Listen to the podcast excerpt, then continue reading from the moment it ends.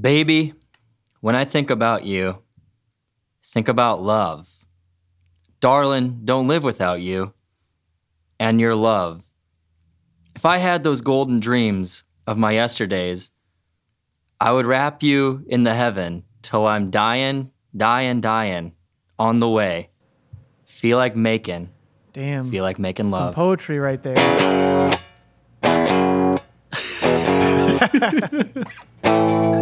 I forget how it goes. It's something like, this is the right idea, yeah. Better riff than lyrics, though.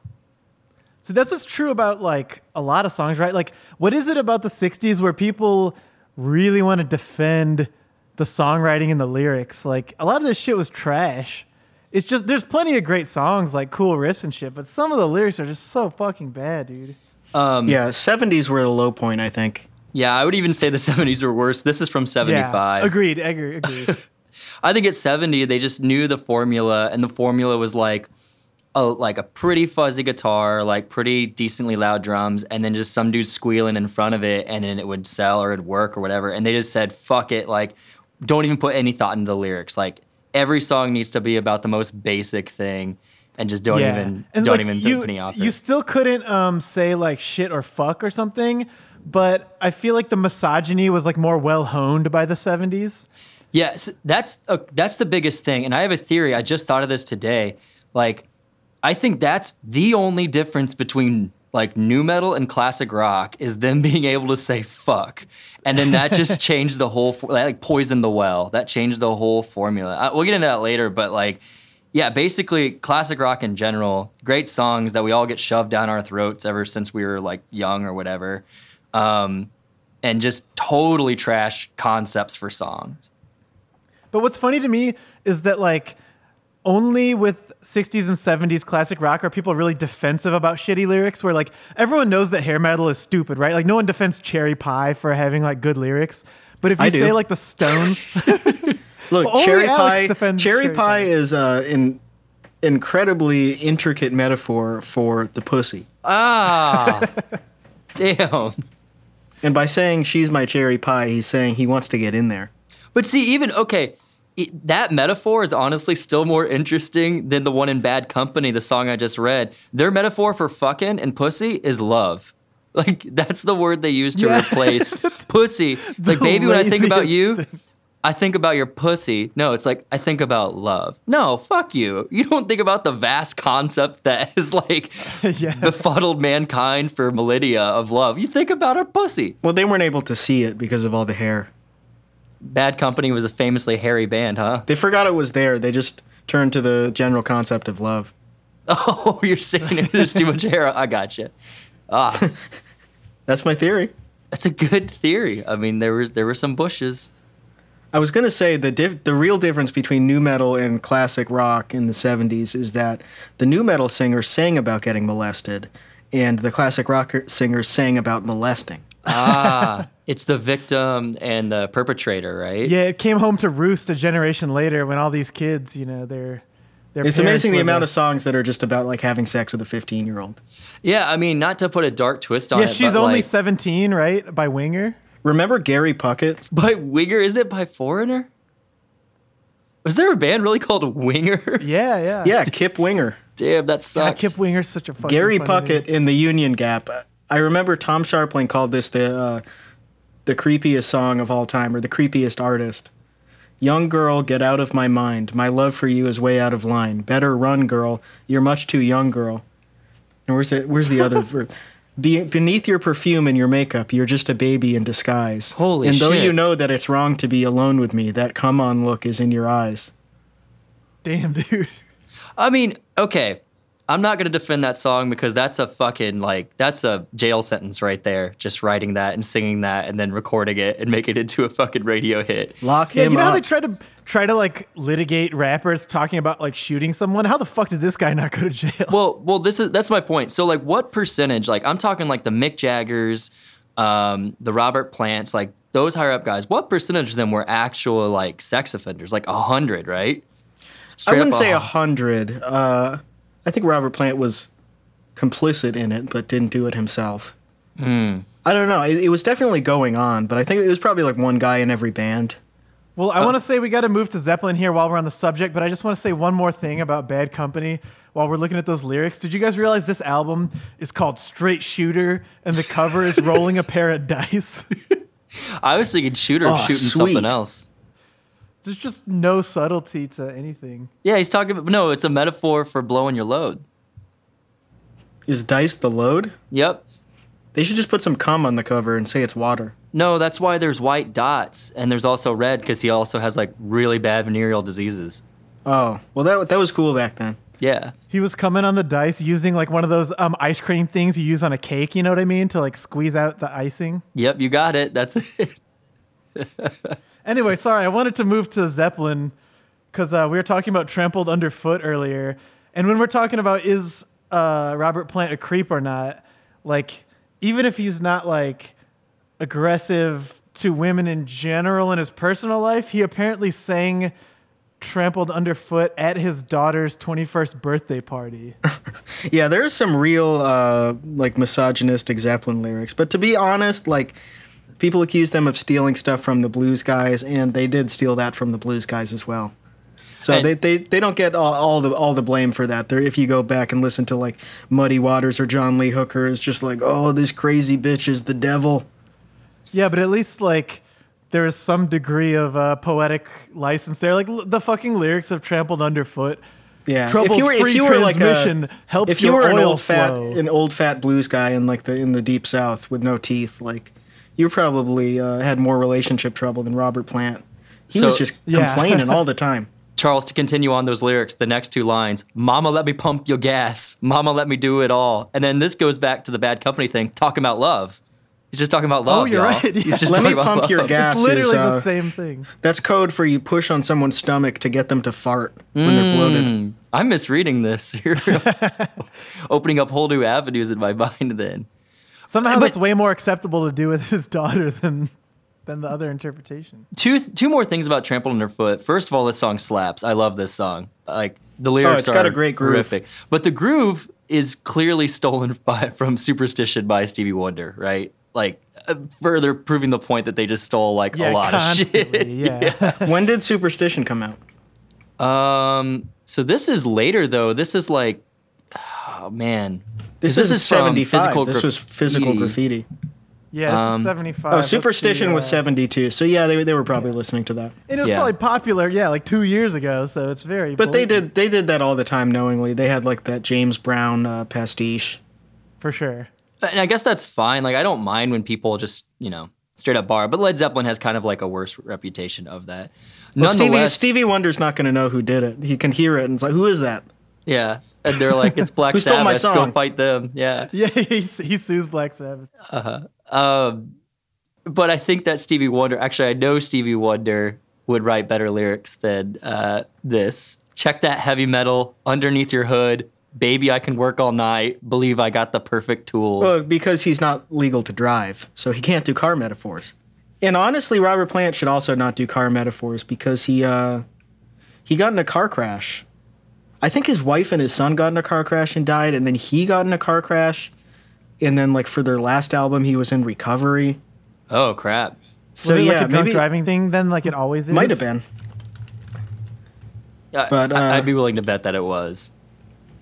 You shouldn't be so confident really that you know your way under the hood, man. Well, here's the other thing. Maybe this tradition, Mama, let me feast my eyes. Maybe this was therapy for him. You know, doing this sort of this poetry about cars like and mechanics. By Radiohead. Yeah. Like he had, it's exactly like, it's the proto airbag. Conversely, maybe airbag is about fucking. Ooh. Oh, that would be sweet. In a fast German car, he means a fast German woman. No, every Radiohead song is about getting it in. Airbags are about the titties. Thicker metaphors. Yeah.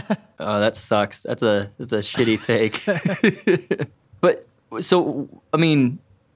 When we were kind of gathering up ideas for these songs, I think most of them revolved around, like, lazy songs about sex, right? Or about something about a woman, or I guess some loose concept of love. Like, I mean, vast majority of them, right? Another one that's good to look into is lists of place names. Oh, I was hoping you were going to say list of songs about love. No, that's a pretty big list. I found up... I pulled up the news article about the Robert Plant car accident. It was immediately after Physical Graffiti came out, right after that song.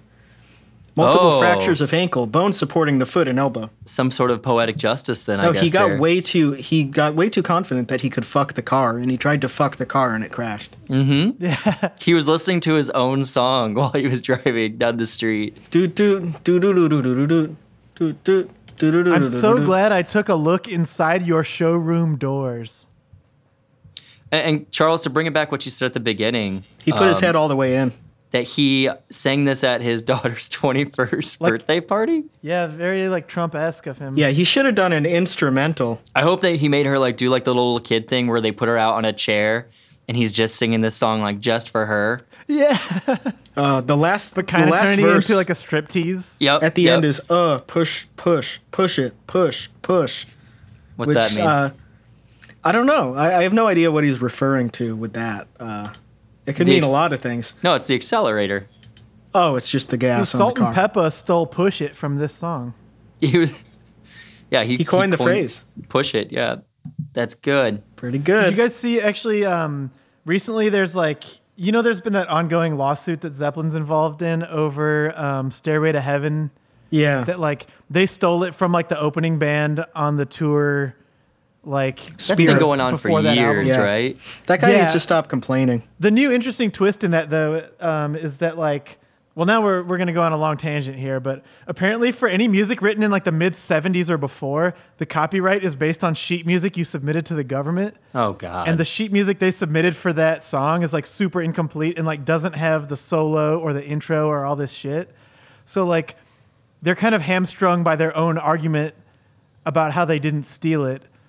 I'm trying to remember how to phrase this, where the argument they're trying to make in court will also basically invalidate the parts of their music that's not actually submitted to that registry. Right. So in the process of saying they didn't steal it, it's also you can just do the Stairway to Heaven guitar solo without ramifications, you know? So being an extremely lazy musician, can you imagine how awful that would be if you had to fucking transpose everything you had just to make it so no one could steal your shit. Yeah, exactly. You got to hire some guy to do it for you, and then they don't give a shit, and they're just cranking it out. I'm sure that's what they did. Find some nerd who knows how to read music. John Paul Jones could probably do that. He's the only respectable member of that band, really. Yeah. Yeah, John Bonham's dead. John Paul Jones seems to have not done too many drugs or fucked kids. Yeah. So shout out to him. He's friends with Dave Wohl. Yeah, he just sat around learning more and more instruments. He was in Josh Homme's side project. Them Crooked Vultures. That? Yeah. Yeah. I wish that had come out when I was 13. Totally. I know, I would have liked it so much more. Yeah, man. And it still wasn't bad. That first song, Charles, that we always listened to. Yeah, with that weird mathy riff, that shit rules. But the rest of it's kind of boring. It's just a Queens of the Stone Age riff, though, you know? It's first album Queens of the Stone Age style, repetitive, heavy shit. Man, that's a good point. I never thought about that. If that song would have come out, or if that album would have come out when I was 13, I don't know.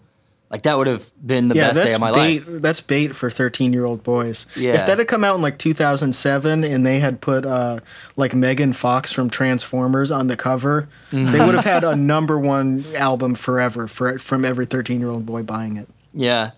And one song on it featured Lil Wayne. Oh, yeah. Wait, here's a take for you. Queens of Stone Age is better at doing heavy riff rock than almost anyone in the 70s. Oh, that's probably Sabbath? True.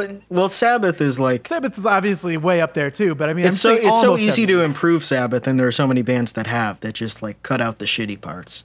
So I think it's just through repetition, through the first time you play a riff, it's shitty and you're grasping at it. And then, three stoner metal bands later, it's damn, you perfected the formula. You did it.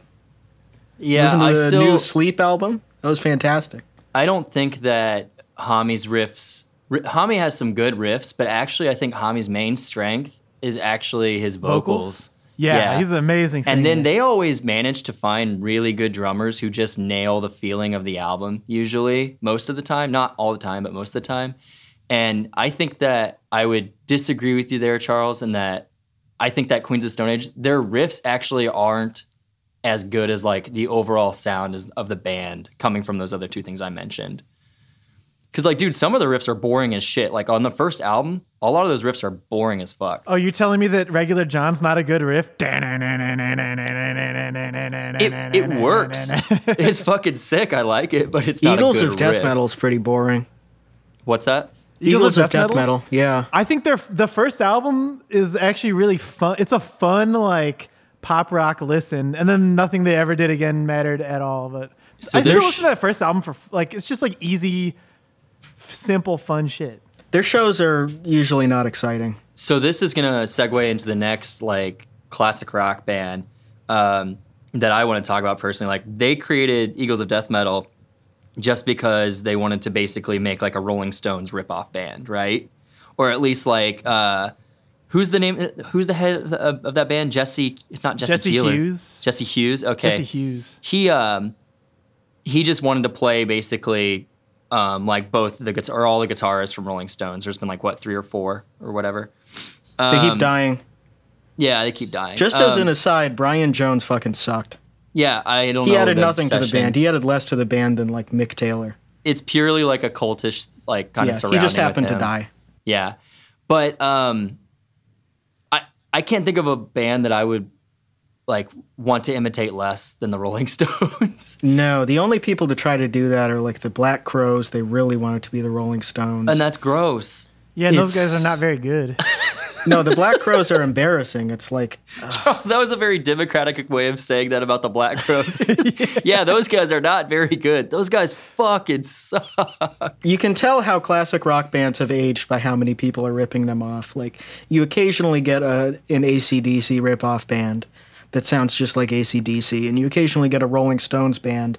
You get a lot of like Beatles bands over the years. That's like all of Jangle Pop or whatever, and like Pink the Birds. Floyd's the most interesting because it alternates, right? Where like Piper at the Gates of Dawn becomes cool again, and then you get like Animal Collective and MGMT ripping that shit off. And I'm sure we'll like circle back around to proggy Pink Floyd being cool again. Yeah, Aerosmith. I was going to bring up Aerosmith. You get Buckcherry. Buckcherry. Yeah. Those what's the band that did Hinder, like, go maybe? Home, get stoned. Hinder. Yeah, Hinder. Oof. Oh, yeah, God. They wanted to be those bands for some reason in Guns N' Roses, but that's not really a good thing to aspire to because it mostly just means like getting hep C and sleeping in a gutter. So the grossest Rolling Stones, like, I mean, I don't really like complaining about appropriation in music because I think it's kind of like an odd thing, like an odd stance to make, like, why can't you borrow stuff musically? I think like early on when all those British guys were ripping off the blues artists, you could tell they were really passionate about it, and it comes through. So like it wasn't just like cynical ripoff. Like they heard that and they were like, yeah. I think what I would say about even that though is that like music, you know, music is always built around ripping off other people. The only thing that's like credible to the sort of appropriation idea for that period is that most black artists were shut out from having the kind of success that those artists had, right? Like by Hesh from The Sopranos. People would say the system itself was exploitative because you couldn't have that kind of success. People would say Hendrix, like, but Hendrix is the exception that proves the rule almost. Like exactly, yeah. They couldn't ignore him. He's the only person you could think of. They couldn't ignore him because he was too fucking good. Like you can't tell Jackie Robinson he can't play baseball. He's too fucking good, you know? But... Do you ever hear about like the story of Hendrix going over to London and how he started getting popular like in the music scene? Like I think I've read about that a little bit. I remember the story of him getting thrown out of the military for whacking off. That's awesome. They caught him whacking off. That's pretty cool. But he like went over there because he was like a hotshot guitarist for other funk bands, R&B bands and stuff. And then like he got put into a studio with Clapton. And you know what the nickname was for Clapton in like around that time? Slowhand or God? God. Yeah, which is insane because he wasn't even the best blues guitarist in Britain. Yeah.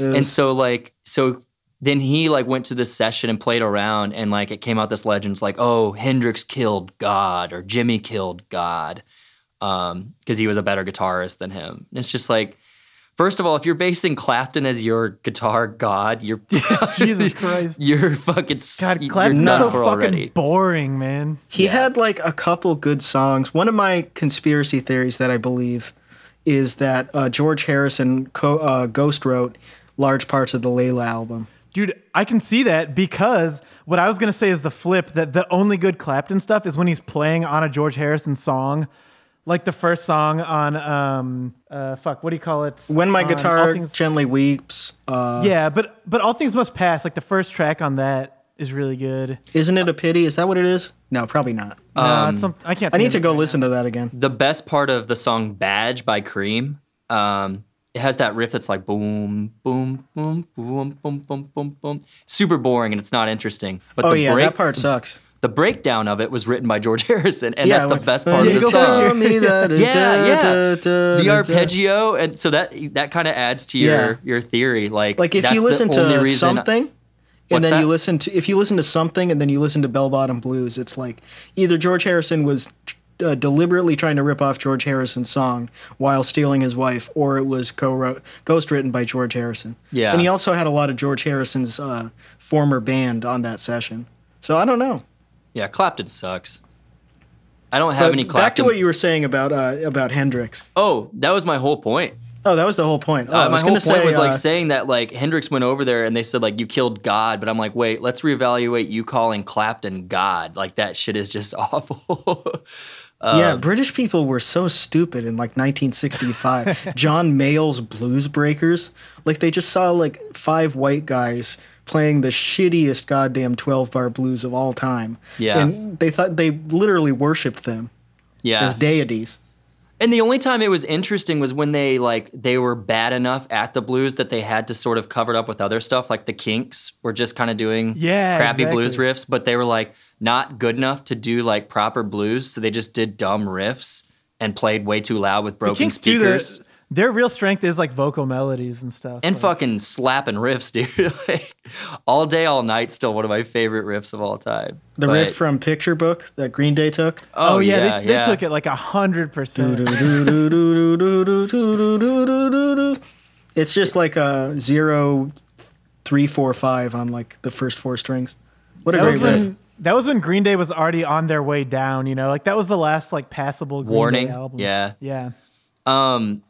I was thinking about Kinks for this exercise of finding like really horrendously bad classic rock song like concepts or songs that have bad concepts, and I really couldn't find that many. Like, I mean, yeah, they have some cheesier shit, but it's not bad. It's not as bad as like the two songs that we've looked at so far.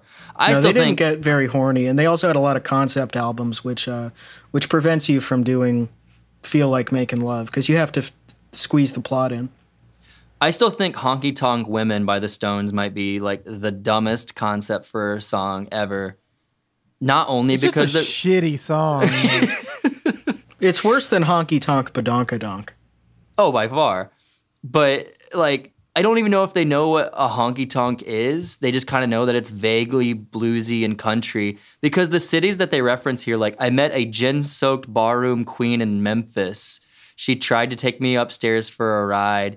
And then it goes down there, I laid a divorcee. God, he uses the verb laid, too. I laid a divorcee in New York City. Some rhyming there. I tried to put up some kind of fight. Like, they think that honky-tonk is defined by New York City? In Memphis. That's just where Elvis was. Right. That's all they knew. Right. I don't know. I fucking hate that song so badly. And just, like, the chorus. You know, it really would have helped if he had Yelp back then. So he could have just yelped like top honky tonks in Alabama and just mentioned whatever he found as the number one. Or just don't write the goddamn song if you don't know what it is. Songs where the lyrics are a list of place names are great. Like Kokomo is the best example of that. Oh God! Because that one's canceled. Yeah, we got to talk about the Beach Boys. Because it was co-written by Mike Love and the guy from the Mamas and the Papas, the tall guy, who had a sexual relationship with his daughter when she was like 21. Yeesh, under the influence of cocaine, yeah. You can read about it. Did he sing his own song to her when she turned 21? Probably. It was very weird shit. And then also, if you listen to the lyrics of it, it's basically a list of the top destinations for slaves during the triangle trade. It's like if you were a slave ship captain, that's literally the islands you would be taking. That's what you were bumping? That's when you were... driving the ship, you were fucking with Kokomo by Beach Boys? Yeah, they still had 8 tracks back then.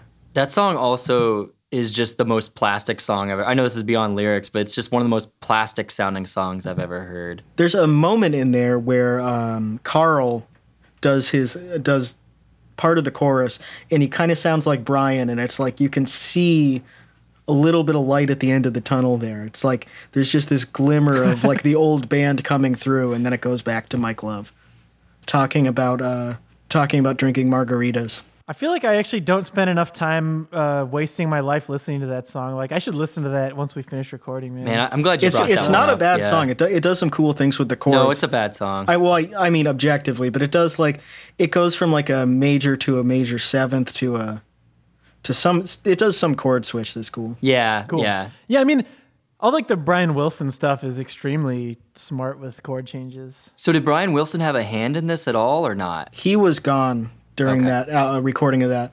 And that was also the time when they would go on every TV show. Ooh, Charles, this came out in the year of the dragon, the year we were born. I was born in the year of the monkey. Kokomo's from 88? Yep. Damn, I didn't know it was that recently. So this would be crazy. Can you imagine? This is the same year that Daydream Nation came out and then Kokomo's on the radio. Do you remember Home Improvement and Full House where the Beach Boys would always be on? No. Without Brian Wilson? God, that's so cool. No one remembered that? Yeah, they were on Home Improvement without Brian Wilson, and then Tim Allen had them do, I think, Barbara Ann or Little Deuce Coupe or one of their shittiest songs. Yeah. And then they would be on The Beach Boys with John Stamos. I bet America collectively shat its pants when they saw the Beach Boys on Home Improvement. Yeah, wow. Who were like 55 years old then. It was just this weird forced PR push that around that time. You had to be there, man. It was like the moon landing. But it was like the moon landing for the same crowd that liked the moon landing in the 60s. That seems like it's probably hitting the right, demographic, right? Probably, yeah.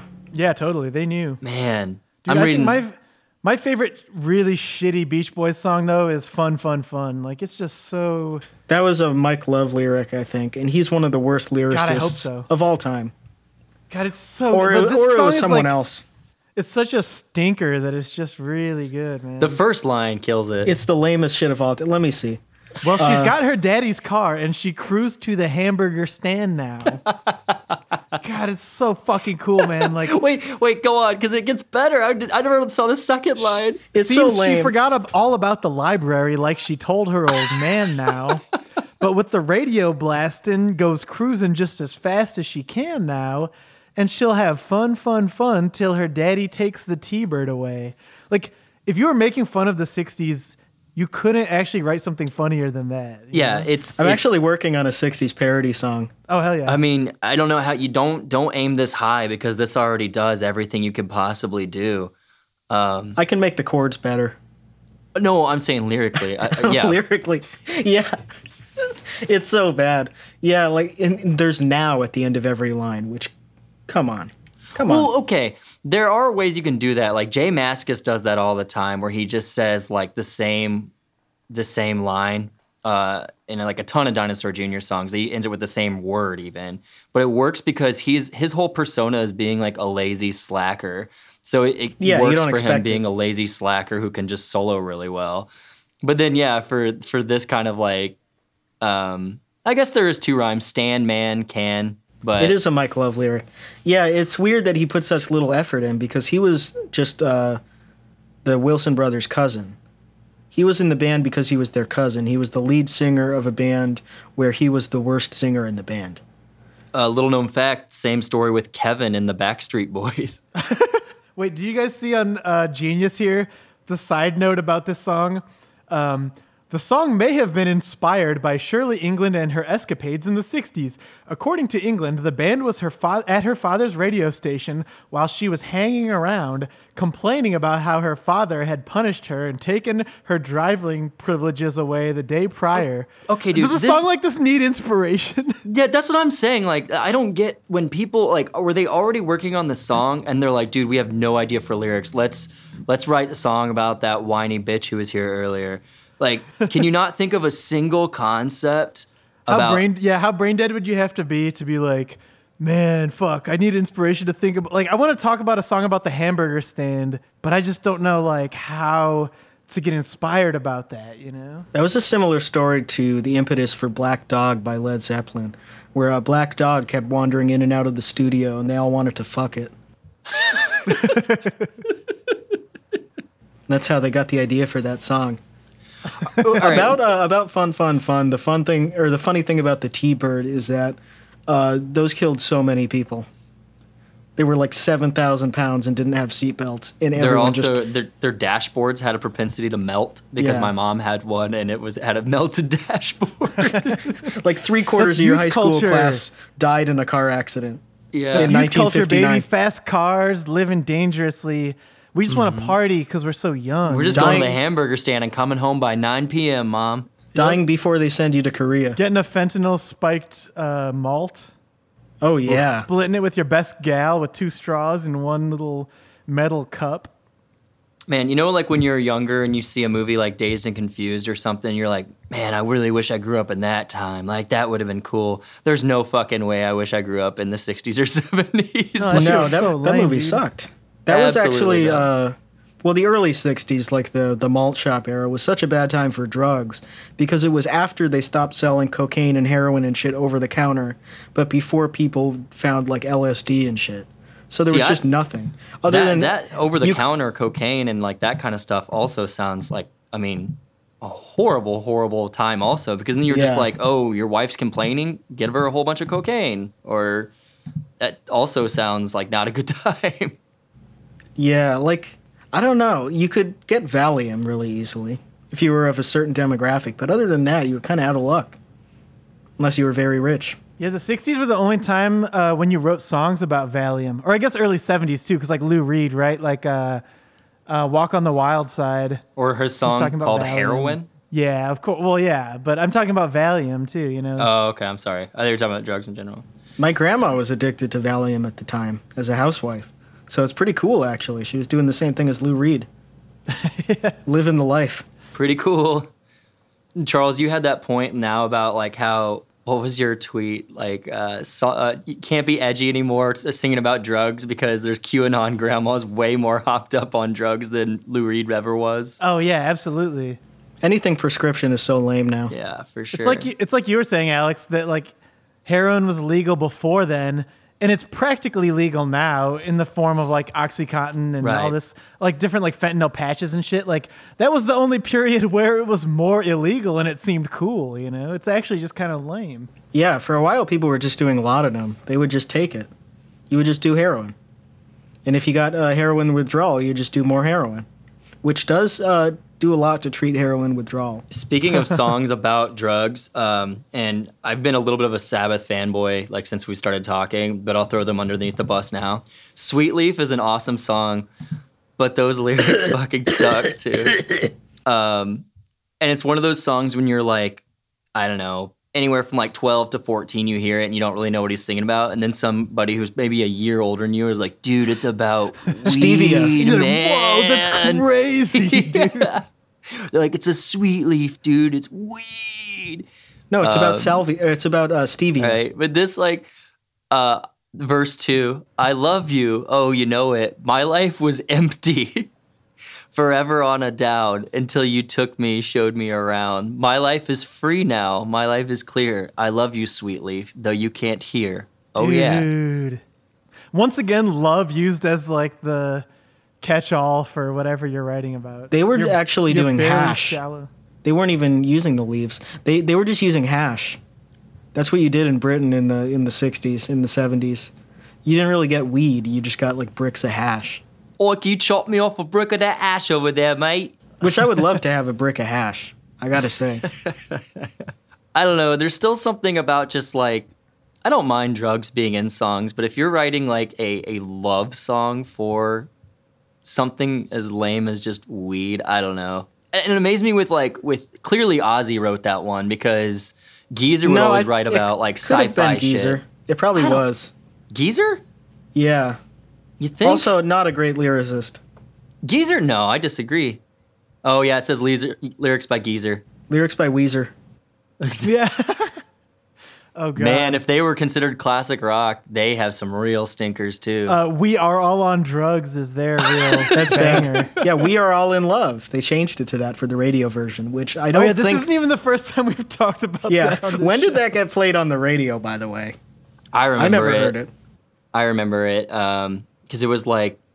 It was in high school when that album came out, and I remember trying to like it because it's like, whoa, a new Weezer album. Me too, because I liked Maladroit, so I really tried to like that album. I heard Beverly Hills when I was 12 on MTV, and I was like, this shit slaps. And I was like, Weezer, wasn't there a file on the Windows 95 CD called Weezer.avi? And then I put in the Windows 95 CD that I still had for some reason and opened it up, and it was the video for Buddy Holly on the Windows 95 CD. That was my introduction to Weezer. You've got to be making that up. Look it up. Windows 95, they had the Buddy Holly video on the bonus CD. Why? Because Weezer was like the nerds' favorite band in the mid-'90s. 1994, they were humongous, and they had the viral video. It was like it was like a proto-viral video, like an MTV hit with a wacky premise. Yeah, they just wanted to show off the video capabilities. So they chose Buddy Holly, huh? Yeah. Interesting. And then they also did the Start Me Up by the Rolling Stones. Ooh. Which kind of fits, but it kind of doesn't speak well of the Rolling Stones that they had to find a song from 1978 in 1995. Starting Me Up is a metaphor for a computer. It is. It was about the Commodore 64. Mick Jagger really liked it. That's what the Rolling Stones were singing about. Yeah, it was about downloading child porn off of BBS. It's also Mick Jagger just jumping around in a leotard for the entire song, right in front of your face. And he's already past his prime at that point. Yeah, I don't want to start him up. Yeah, you do. Once you start him up, he never stops. You want to get under there and give that motor a little rumble. I just want to grab handfuls of his jowls, which he has all over his body. Yeah, and did that man is too. 90% jowl. Very jowly man.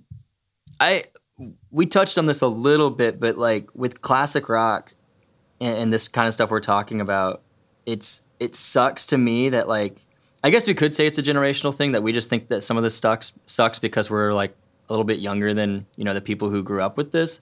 But I still feel like there are legions of people, Charles, like you were saying, that will defend this like a lot.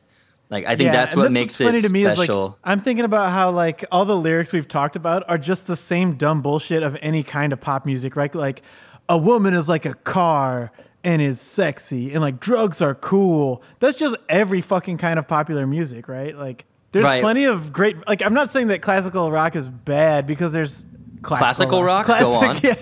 I'm not saying that classic rock is bad. Classical gas. Terrible lyrics. There aren't any. Yeah, what's up with that, dude? Yeah, and he also plays a guitar too fast in that song. Dude, you know who sucked at lyrics? Beethoven, dog. Yeah, Ode to Joy, that's like 3 lines. It's like an hour symphony, and there are 3 lines at the end. Come on. No, but like, yeah, I don't know. Like, it's not to say that classic rock is bad. It's just that it's about the same dumb bullshit that every genre of music is about. Like, something that I notice that gets me is when you look up an old song on YouTube, even if it's a bad song that you're like hate listening to or whatever, or like a song that you would show to anyone under the age of like 50, and they would say like, oh yeah, that's aged horribly, that sucks. But every comment is from someone saying, this is good, this is when music was good, and everything else is bad now. Yeah. And it's like, I don't know what you do with that, but it is weird that it's like... What it is that like...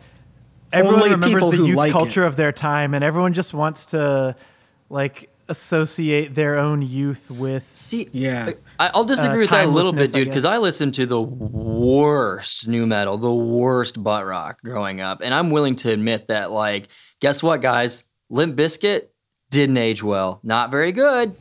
Like, didn't age well, but some of those songs were good. But like, I'm willing to admit that and kind of make fun of it. Whereas, like, I feel like people who grew up with classic rock defend it endlessly, you know? And I can even get it if someone, like, I don't know, I'm trying to think, like, of a record I really liked when I was younger, like, that still holds up well. Like, Queens of the Stone Age, right? Like, yeah. If someone doesn't like them, I'm fine with it. Like, I get it. It's not necessarily the most palatable stuff. But, like, if someone says... I'm on the same page as you. I just don't give a shit. If someone says, like, the Beatles suck, people get fucking mad. Yeah, that's kind of what I'm curious about, because, like...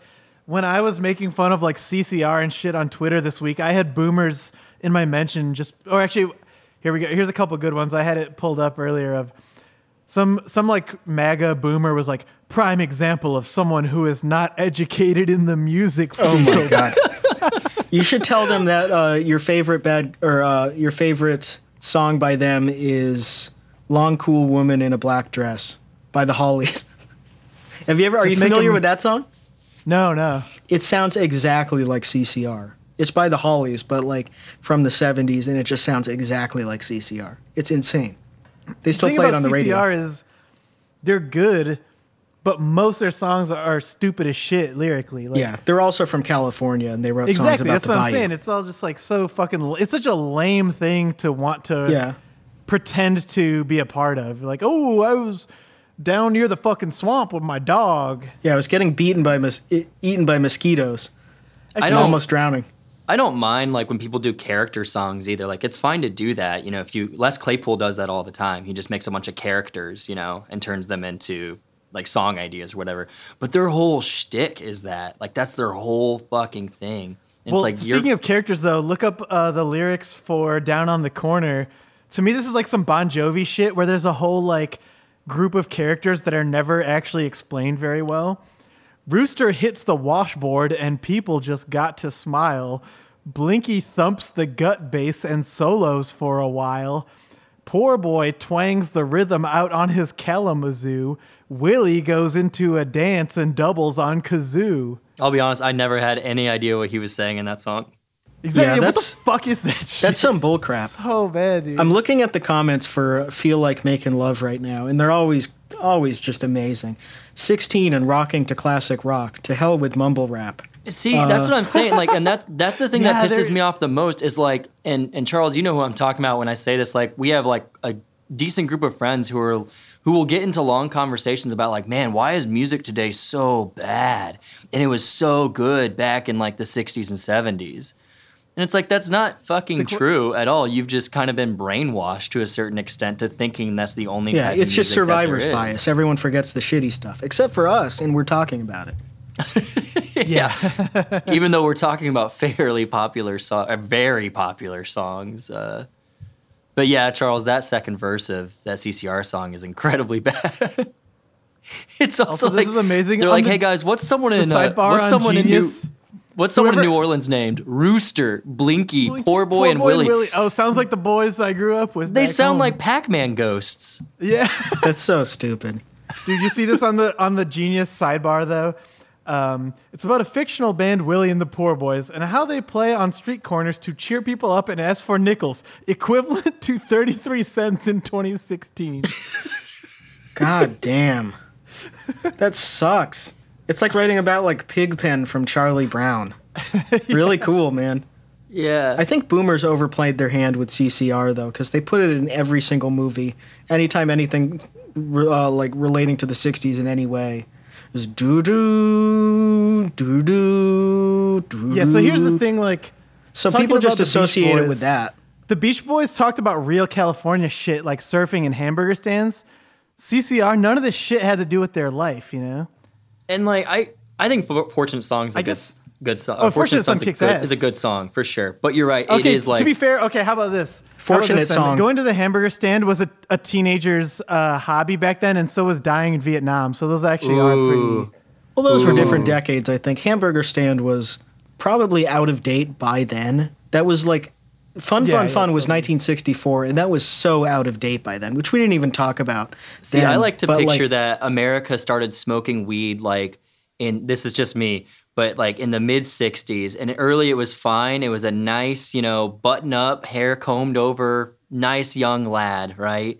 And then they started smoking weed, and they started being rebellious. They started staying out all night and just writing protest songs. Yeah, before they took that first puff, they were listening to Fun, Fun, Fun. Then immediately it changed to Fortunate Son, and there was just like some weird, like a fisheye lens kind of effect happened to them right away. And they're like, oh, hey, man, you don't look so good. Those old video effects from videos from like 1968 were psychedelic. Yeah. That's what happened with Rubber Soul. Bob Dylan showed weed to the Beatles, and they just made that album. 1965. So it was like sometime at the end of 1964, like right after Fun. But Fun was like a throwback to the late 50s almost, because there were like, the 50s were all about car songs, about teenagers in a car going to the hamburger stand. And I think Mike Love was just like 5 years behind the times. Here's a throwback to a better time. Yeah, that's what he wanted them to stay in the 50s forever. God, that would be awful for like most people in the world. That would be hell. Oh yeah. She got her daddy's car and she's going to the whites only drinking fountain. There's the March on Washington in the road, so she can't go anywhere. Let's all go out and vote for LBJ now. Well, I think George Wallace has a few good points, and maybe Strom Thurmond wasn't wrong at all. Alex, that reminds me of what you said when we talked about country music a while back, of like, the songs seem innocent enough, but think about who was listening to them at the time and what their politics were. There's probably a degree of truth that applies here, too. Yeah, like I always get a weird feeling when I see really corny white people stuff from the past, because you imagine like the guy holding up the sign that said race mixing equals communism. It's like, what did he watch? What did he listen to? What did he read? Yeah, he was watching like Hee Haw. Yeah, so it's like that like stuff, fun. Even the innocent stuff is like, ooh, I don't know. Now it's a lot more coded culturally, so it's, you know exactly what they're watching and listening to.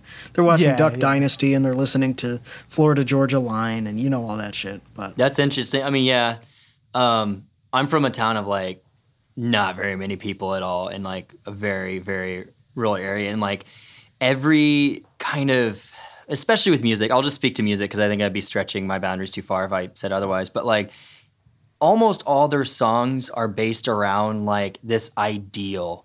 You know, whether it be the ideal is right now, like a Florida Georgia Line song where it's like, all right, this is it. Like we're partying in the sun and we're fucking having fun and this is all that matters because I got my buddies with me. And I don't care if they're black, white, or purple, you know. But then also it could be like, oh, I miss the good old days, or I miss my sweetheart, or whatever. It's just always an ideal. Yeah, it's which like is when we did this more. We did more tailgate parties. Yeah, exactly. Exactly. And that's the way to prove that you are reaching that ideal, is by having like tailgate parties or by having like those sort of like quote unquote moments with your family or friends. And it's like, I mean, if that's all you're striving for, then like you're going to be a selfish person probably. That sounds like such a lame life, listening to those songs. Like it's supposed to be aspirational, I guess, but the idea of just drinking lukewarm beer in the back of someone's truck, getting like beaten. I keep saying the phrase "beaten by mosquitoes." Why am I doing that? Eaten by mosquitoes by the river. You gotta write a song called "Getting Beaten by Mosquitoes." Just big ass man sized mosquitoes, just beating the shit out of me. Bam, you're over near like Chernobyl, and they're just massive mosquitoes with baseball bats, wearing tracksuits. My thing to bring it all together here is that it's just like a superficial kind of nostalgia where it's like, remember when we used to drink warm Budweisers when we were 17? That was fun, even though it wasn't really any more fun than just hanging out with your friends when you're like 30, you know what I mean? Yeah, it was pretty miserable actually. So if I could, it's the same thing for just defending bygone genres of music too, where it's like you can idealize classic rock because it's over, and it's like the songs that haven't washed away like as ephemera are just like, these are good songs, they're unimpeachable. I think it's important to remake the classic rock canon, or the canon of everything, like every few decades, because like the classic rock canon made by the people who were there when it came out is like classic rock radio and Rolling Stone magazine. And then you've got like another canon with Generation X where certain bands were like elevated above others, and then millennials and like... That's a good point. You see, like, Velvet Underground wasn't really in that original canon, and then they got added by... Yeah, that was like a Gen X canonization. But yeah, like, exactly. There's certain bands that need to be taken out every so often, like Bad Company. We can scrap that.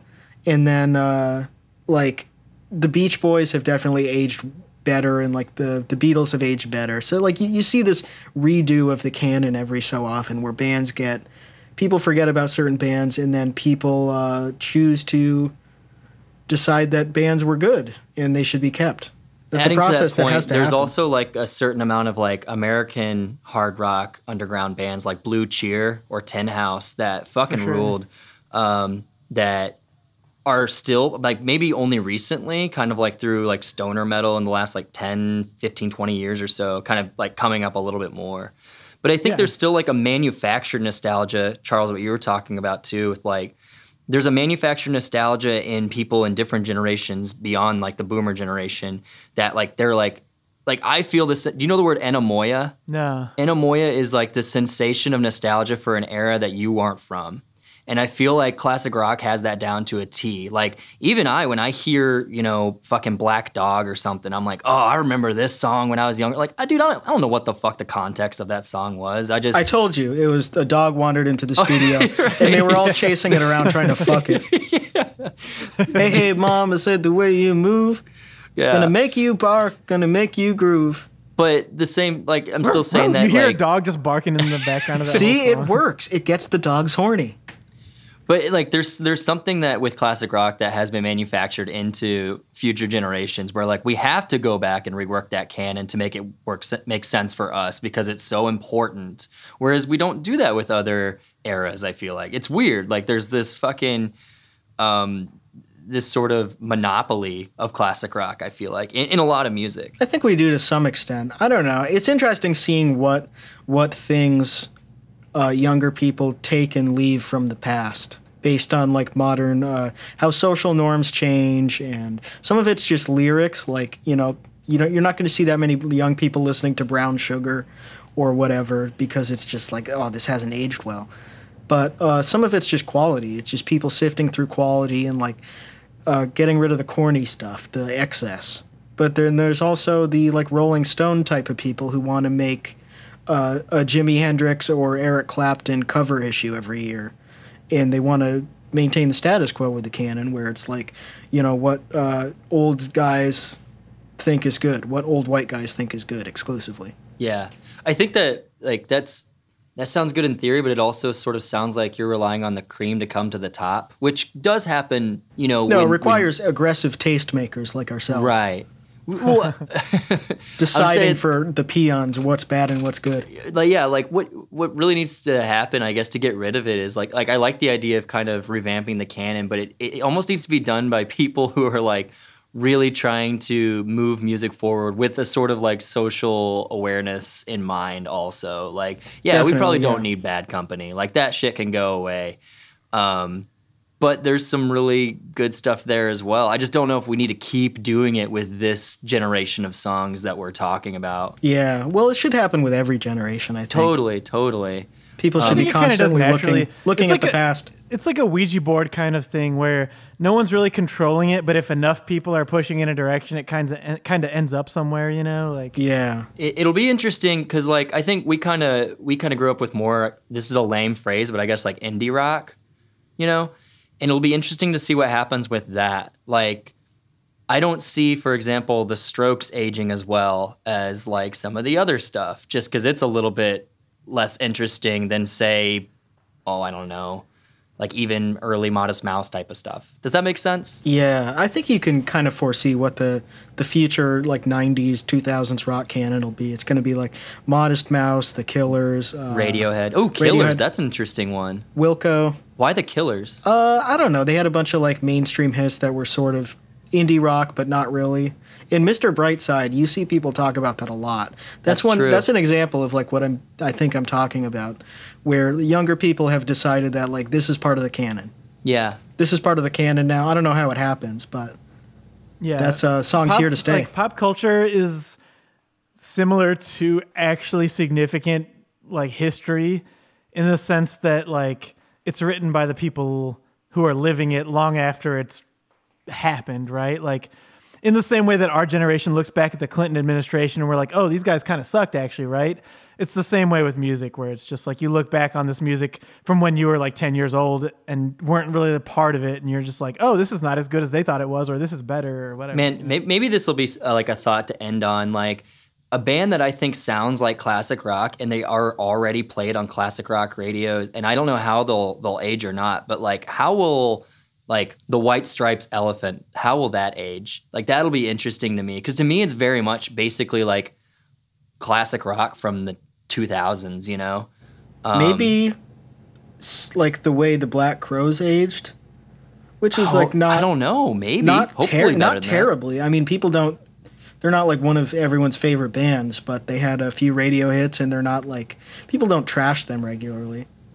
But Joel, I was actually hoping you were going to say Greta Van Fleet as like a troll to end the episode. Yeah. Nope. Not that. No, not they've got that. A unique sound. People need to stop trolling. Yeah. They've got a unique sound. It's not derivative. People are just being dicks for no reason. All right. Well, on that note, I'm going to play the episode out with ironic, and I didn't plan it this way, but we've been talking about lyrics and stuff. I'm going to play the episode out with a instrumental song that I did recently. So.